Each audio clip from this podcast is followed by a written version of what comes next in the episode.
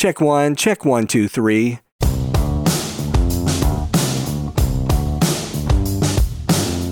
Hey everybody, it's Michael Helms, also known as Michael the Sound Guy, and this is the Location Sound Podcast.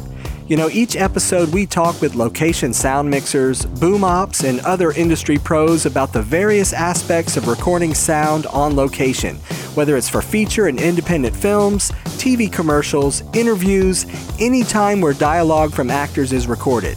I started my career in the recording studios in New York City with some of the big artists back in the day, and later on projects for networks like HBO, Sci Fi Channel, and the Cartoon Network. As time went by, I got out of the studio and began working in production sound. Whether you're a seasoned veteran or just starting out, thanks for joining us. All right, hello, my friends. My guest today is a San Francisco, California based production sound mixer for commercials, film, TV, and corporate. Please welcome Jesse Mills. Thanks very much, Michael. Thanks for having me. Glad you could be here. All right, Jesse, when you're working as a production sound mixer on set, tell us what's in your audio kit. Just give us a rundown of your mixer, recorder, preferred mics, and everything in between. Okay, great. I have a couple of different audio kits depending on the job. I use uh, Sound Devices 664 for more complex work or with higher channel count. I have a 744 uh, for kind of ISO only projects or effects recording or anything with a very high dynamic range. You know, effects like, for example, or live music, something like that. And then I have a little MixPre kind of simple, portable production recorder that you know is kind of like my little backpack rig. So i love to take that if i can. Kind of depends on the job there. And i kind of just build bags for particular jobs. So I have a general setup but i, I typically take the time to kind of customize a bag for uh, whatever's needed. All right. Tell us about your wireless mic setup. So wireless mic setup is uh, mostly Lectrosonics. Uh, I have a couple of the SMQV transmitters uh, that I just got. I got a good deal on some older gear a while back, so I'm still using some of the little tiny MM400 uh, transmitters, which are the little waterproof ones uh, with the 2.5 millimeter input. So those are really nice because they're similar to like a SSM in, in the size, single battery type deal. Got a one of the HMA transmitters for XLR inputs and uh, still using the 411 uh, receivers and uh, one LR receiver actually for a camera hop. And then I also use uh, just the regular Sennheiser G3s, the ubiquitous ones uh, for camera hops. Yeah, that's pretty much it for wireless. I have oh, I have a couple of little Sennheiser handheld mic wireless and break those out as needed. All right. What kind of uh, lav mics do you like?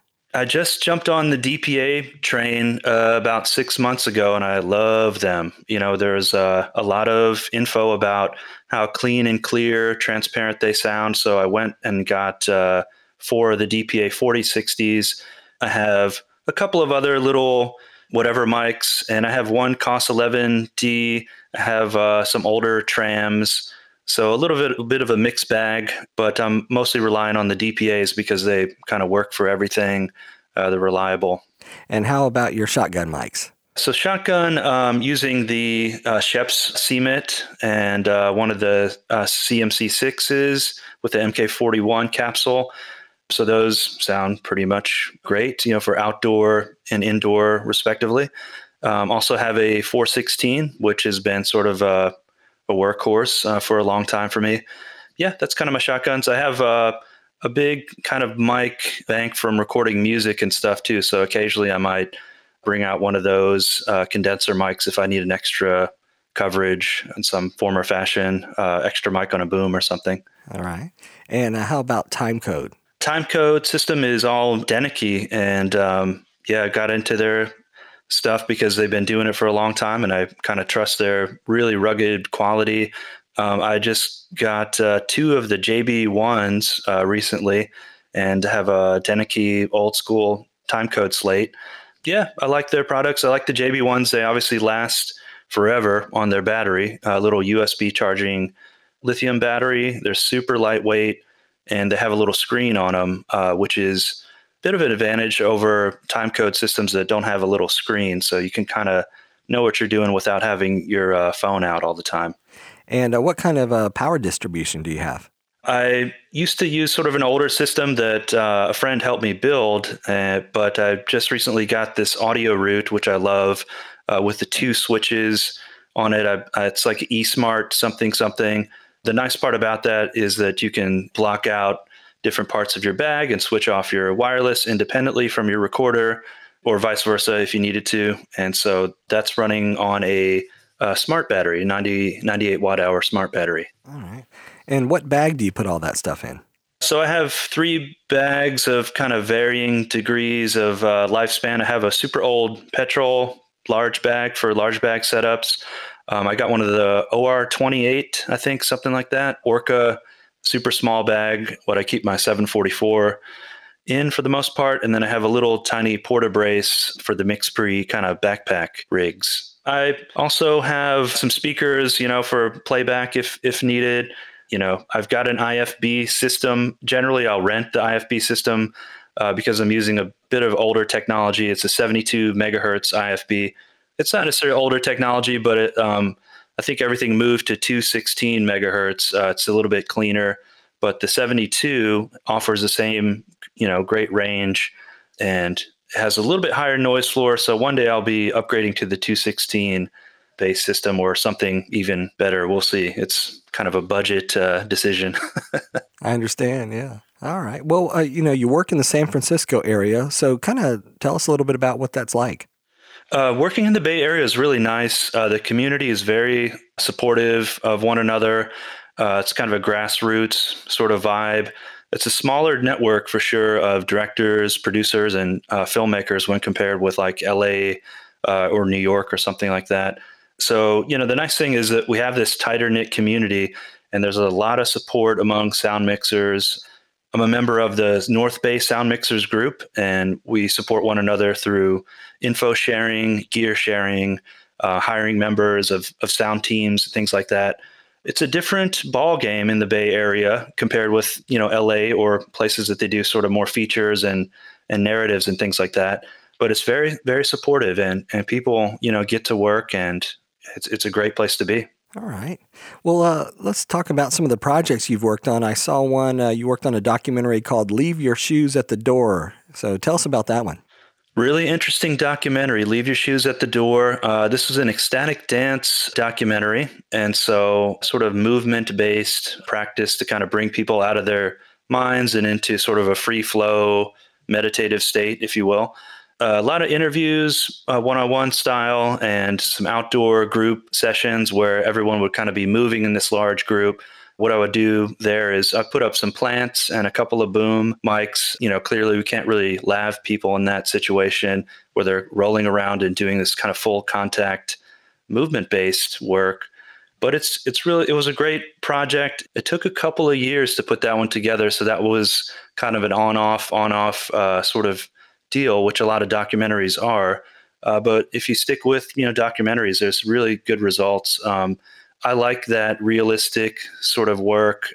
I like educational uh, work and things like that. So um, yeah, passionate about making documentaries and you know educating the public. Well, I, I, was looking at the. I guess you had a little trailer on your website. So explain to the audience like what is ecstatic dance. Oh, well, yeah. Not an expert on ecstatic dance by any means, but hmm, I guess if you can imagine sort of a scene where people get out of their day to day story of, of what they're telling themselves and they create an, an open space in their mind where they can uh, freely, somatically express themselves. And uh, typically there's a group of people. So it's kind of a supportive community yeah, people, you know, rolling around and, and doing their own thing. And um, it's it's maybe like a form of expressive dance or something like that. And it's it's often found in, you know, obviously the party scene or a scene like uh, Burning Man or any of the larger parties uh, where people have this freedom to be who they are and uh, move uh, freely. Okay. Check out his uh, website, everybody, and uh, take a look at that. It's kind of interesting. Thank you. Thank you. All right. So, also, you worked on Punch the Coyote recently as a sound mixer. So, tell us about that one. That's true. That was an interesting short uh, project. It uh, shot over about a week or so and uh, different locations. That was a North Bay project. Yeah, it was it was a challenging, you know, project for sure. We had a limited time frame, limited budget, a new director on that one. It was sort of a drama comedy, and uh, it was being built and kind of rewritten as we were shooting it. So that was one of the main challenges of that project. One of the actors uh, was a, a, relatively well-known uh, person who was in an HBO series. He was a great actor and uh, also, you know, advising and trying to give um, information to the director and the DP as far as blocking and uh, delivery and performance and things like that. Uh, so we had some great great advice there, and yeah, it was a really quirky uh, short. Uh, you know, we had a a dog actor in there, so I was you know at some point I was miking up a dog with a boom and uh, you know, it was it was funky. It was really goofy. There was a, a, morphing of a dog which played a coyote into a human, and then a remorphing of that human back into this uh, coyote character. So really fun, really fun, and uh, a good project. Okay, so you were kind of booming the dog, and what was the other audio setup on that? So this I was using the six six four. Uh, part of the scenes I'm trying to think back. You know, we did an outdoor sort of winery hillside scene. We did a indoor sort of log cabin scene. We went out in the woods a bit. So mostly this countryside work where it's nice because we have a little bit more sound isolation and we can just kind of run and gun and, and make things up that are you know not necessarily scripted. Towards the end of the project we did sort of this um, little fisticuffs fighting scene outside. So got some nice uh, boom perspective on that. But i try to um, think like some of the great filmmaker you know, sound people as such as uh, like Mark Ulano and others who are advocates for perspective, uh, meaning that when you're booming, you're trying to get you know roughly where the where the camera's at, and so that means kind of being tighter or further away based on where the what the camera angle is doing, how wide the camera is. So you know, keeping that in mind working in a, a tight space, which was the kind of cabin with a bunch of crew. That's always a challenge. So uh, in some cases, I had to plant stuff and uh, just be out of the out of the room, and you know with lavs, of course, uh, rolling all the time. Uh, so it was a great great project, and um, uh, we had a, a, car scene in that uh, project too. So you know, miking up a car is always a good experiment. Um, this was an old kind of rusty pickup truck so inside the truck, we didn't have like visors or really much to attach to. Uh, so I put a plant in there and just, you know, gaffed the heck out of it. And it seemed to stay in place for sort of a drive in, drive out sort of scene. It sounded pretty good. You know, it sounded like a, the inside of a metal truck, you know, if you can imagine that. that sounds pretty good. Now, uh, you also do some sound for live streaming. So tell us a little bit about, about that.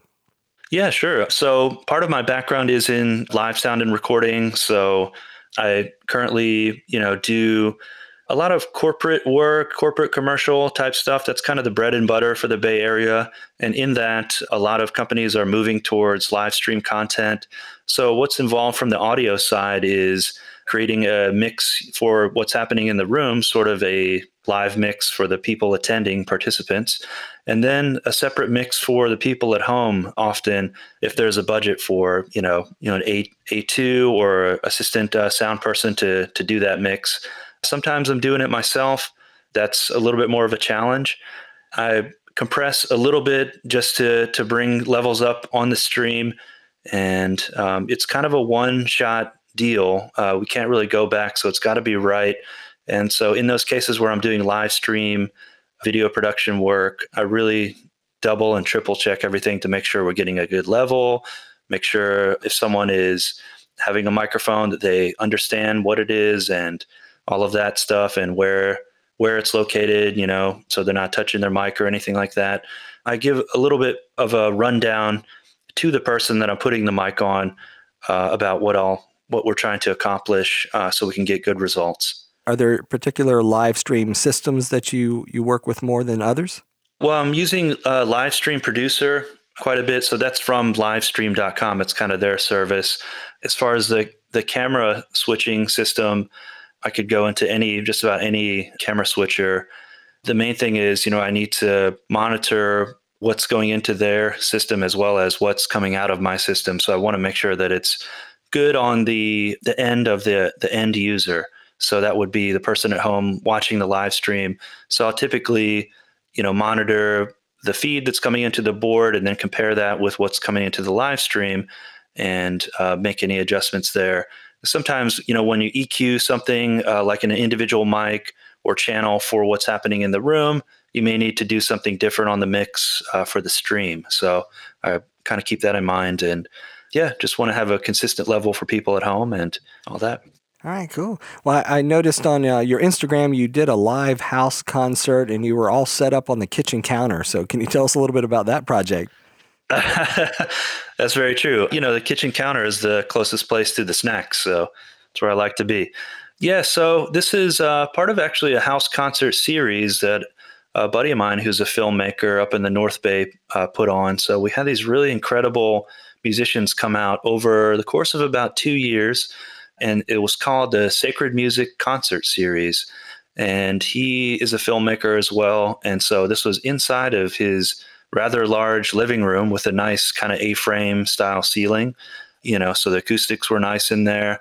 And we set up a PA system and invite bands to come in and we give them a full fledged, really high quality uh, multicam uh, video recording and so we, you know, put up uh, direct spot mics and room mics and all that stuff and give them a really nice uh, audio mix down as well as uh, a video edit.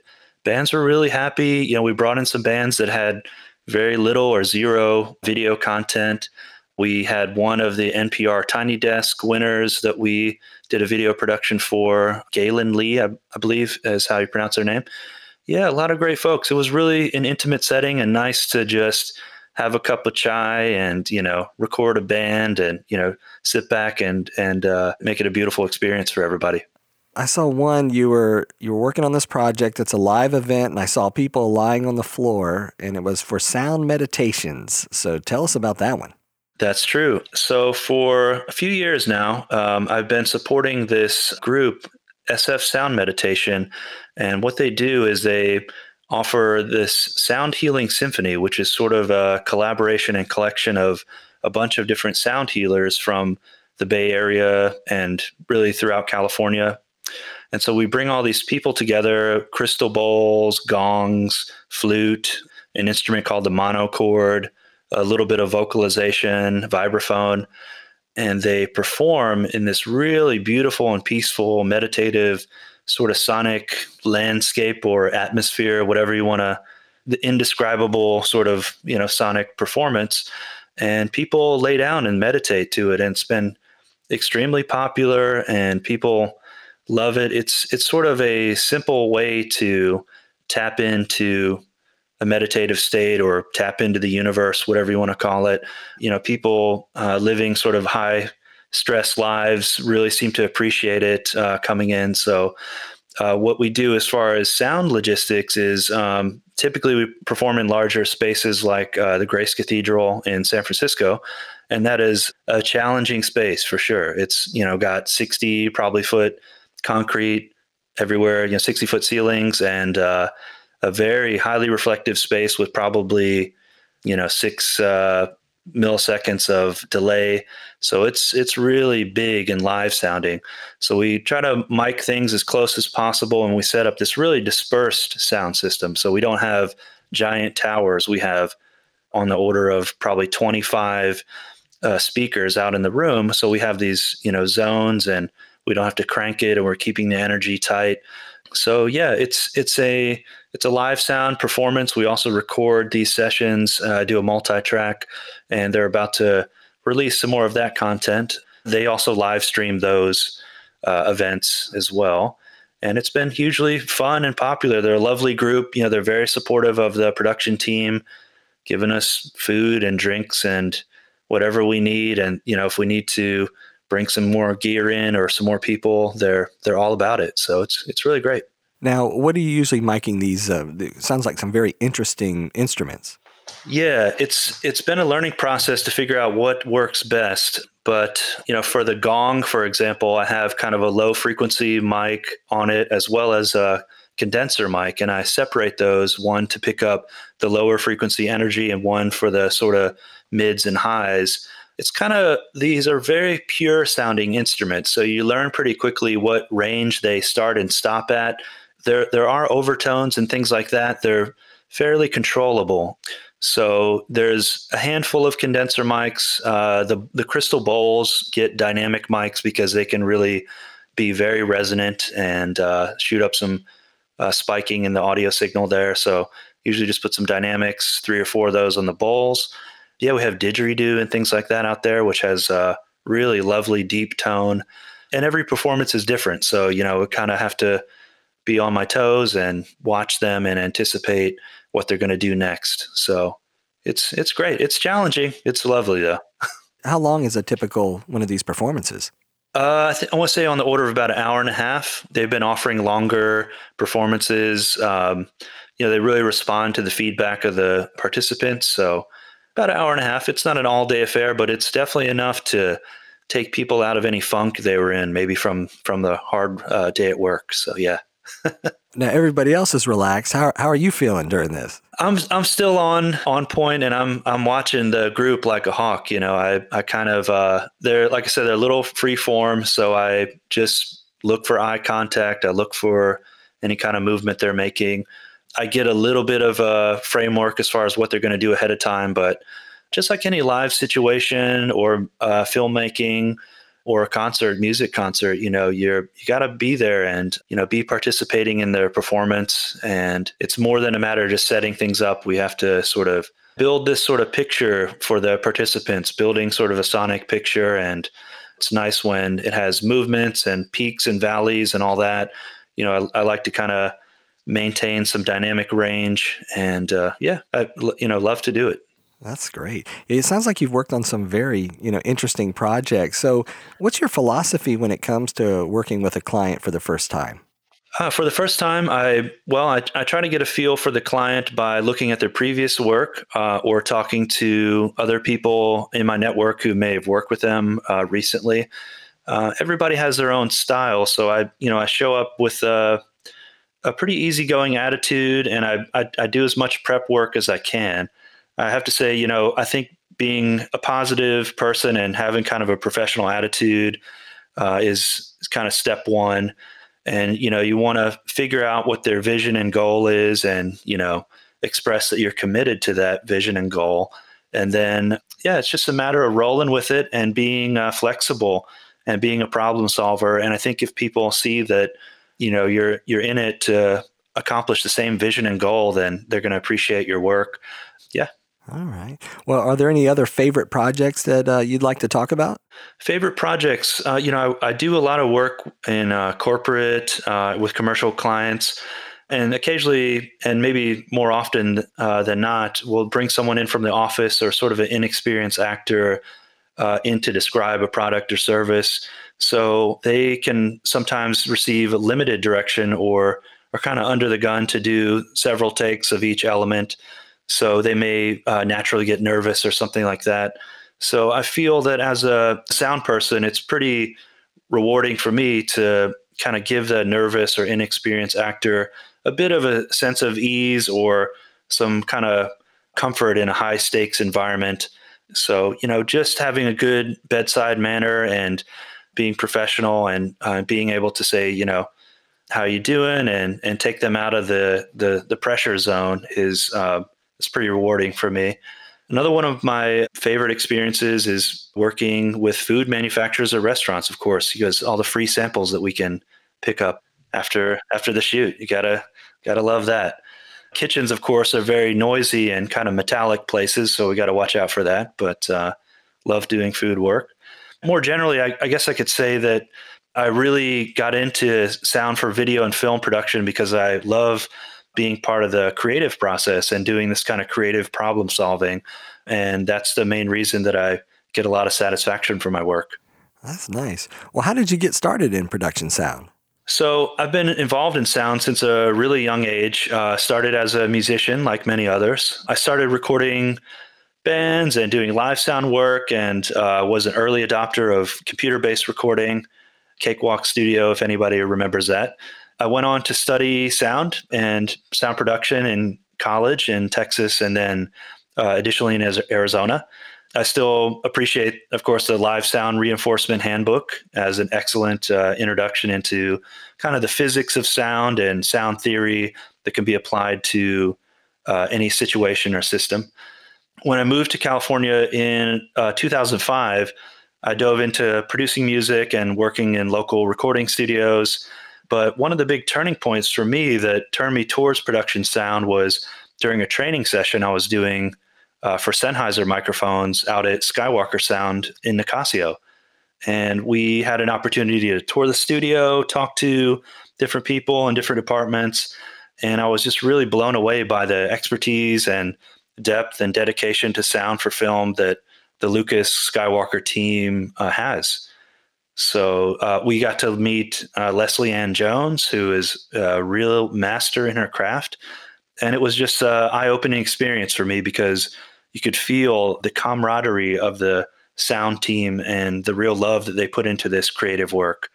So, uh, you know, again, I've kind of lived my life as a fairly creative person. So, realizing that I've kind of developed my career in more of a creative way. And so that's what ultimately drew me into uh, this uh, film and video making world. All right. Yeah. No, that's great.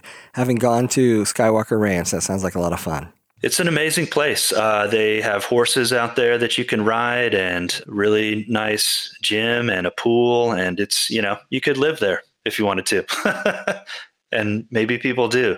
But yeah, they're a great team, and they put out such excellent material. Yeah, they're a big inspiration for me. And uh, over the years, I've got to meet a, a few of the staff uh, out there so yeah, lovely folks. That's awesome. Now, did you uh, do you have any mentors along the way that kind of helped you get started? So uh, as far as mentors, I would have a couple of Bay Area directors. One guy, one fellow out here named Ken Martini. He's an excellent uh, filmmaker, and I would say in sound, I've mostly just picked up things on my own. Um, I definitely follow a lot of folks online. I, I learn a lot through forums like JW Sound and other sort of Facebook groups and things like that. I'm really into the information sharing age that we're in. And I, I've kind of, in the sound world, I've just been, you know, mentored by the whole community in a way. That's kind of how I grew up uh, in this. So, yeah. Now, uh, when you're actually wiring talent on set, do you have any expendables that you like to use on a regular basis? Uh, I do. I mean, I have a bunch of you know stuff that I try to acquire expendables for relatively low cost. Um, I'm not into paying top dollar for equipment if I can find it used or a DIY substitute or otherwise. For example, the little foamies, I found that you can sort of make your own foamies out of like a makeup sponge or something like that. And so occasionally I'll use kind of a DIY solution you know, as far as my go-to solutions, I love the Ursa mini mounts, uh, the little lav mounts, uh, kind of the slick surface. Um, the Bumblebee uh, lav mounts, the kind of rubbery type squarish ones, really like those, and they fit the DPA mics, you know, perfectly. The Rycote over covers, I really like to use those. They they definitely cover the kind of low to mid windy conditions. I, I would say those are kind of the go-to elements, and otherwise, it's just kind of anybody's game. I mean, I, I use all the standard tapes and sticky stuff that most folks do. So nothing too special there. All right. Well, uh, tell us about your worst on-set experience. Uh oh. Okay. I, don't really have one particular horrible set experience that sticks out, but I would say generally, you know, if we're working on a sort of an overworked day where we're really extending past, you know, 12 hours or so, and there's no end in sight, you know, you can get it, can get a little challenging. And um, you know what I I try to do in those situations is just clear my mind, take a little break, take a breather if I can, get some water in me, take care of myself, just kind of reset, you know, as much as I can. A lot of projects that I've worked on have had, you know, you know, condensed timelines and things like that and not extremely high budgets. So you know, when I'm ready to kind of call it a day, that doesn't necessarily mean that the production is ready to call it a day. So I try to just remain flexible and, you know, listen in to the DP and director and just follow my follow my cues and be, be where I'm supposed to be, putting the mics in the right places. So I would say generally, yes, you know, super long days are kind of my worst experience.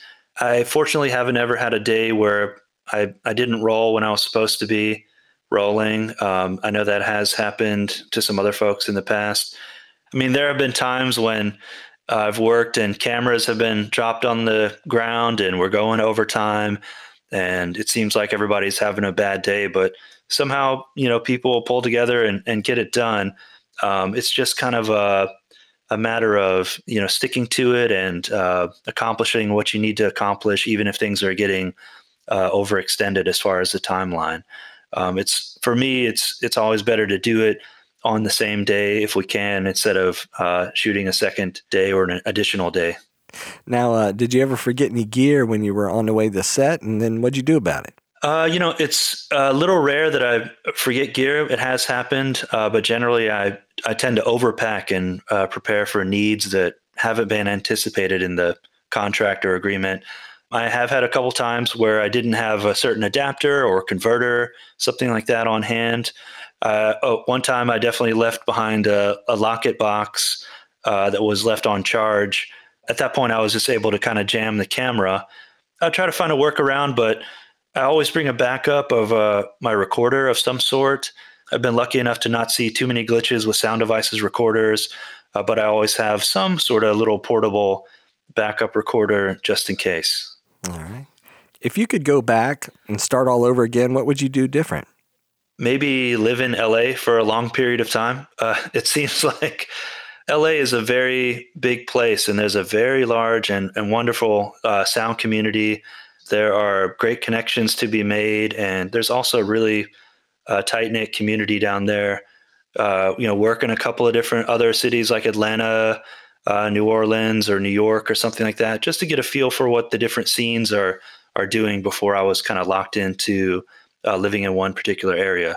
I would say, you know, I, I love living in the Bay Area. We've got a lot going on for us. It's a great place to do film and video projects. So definitely hit me up if uh, your crew is out here. Uh, love to work with you. All right. Now, if some of our listeners were just getting started in the industry, what kind of advice would you give them? I would say maybe look into the fundamentals and, and kind of physics of sound because if you know sort of uh, some things about sound fundamentals and physics, you'll be able to kind of apply that knowledge just about anywhere you go. I would say definitely do as much work as you can and really focus on networking and, and meeting some great people who can support you as you grow. Maybe look for a mentor too. You know, I think a mentor could have helped me at some point. I'm a, a bit more of an independent contractor and I do work on smaller sound teams from time to time. But uh, it's good to have somebody show you the ropes and uh, and work all that out uh, before you just dive into working on set. Again, sort of positivity and having a professional attitude and and working well with others and being a team player is really critical in this industry. You know, growing as a person is is very helpful too. Just to uh, work well with with others and working in deadlines. All right. Well, Jesse, as we kind of start to wrap things up, what's the best way for people to connect with you online? Best way to connect with me online is probably either through email or through my website. Uh, my email address is soundmixersf at gmail.com. And my website is www.elephantearaudio.weebly.com. And yes, I'm still using Weebly. it's a free service, so it works for me. You know, all my contact information is there.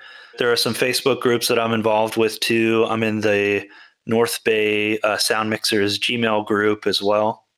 Uh, so yeah, hopefully people can can find me through my website. All right, great. Well, I want to say thanks to Jesse Mills for being on the show today. Reach out and talk to him. Thanks very much, Michael. It was a real treat to to talk with you, and I appreciate all that you do for the sound community, uh, your connection and representation as a department, and this real deep uh, education you're providing for everyone. So, thank you. Awesome. Thank you so much. I appreciate that. All right. Take care. And a big thanks to all of our listeners out there. If you'd like us to discuss a particular topic, please send us an email at locationsoundpodcast at gmail.com. We would love for you to subscribe and leave us a comment. We're available on Apple Podcast, and for Android users, check out Google Podcast. Also, we're on Stitcher, Spotify, TuneIn Radio, and on your favorite podcast app. Until next time, remember, sound is half the picture.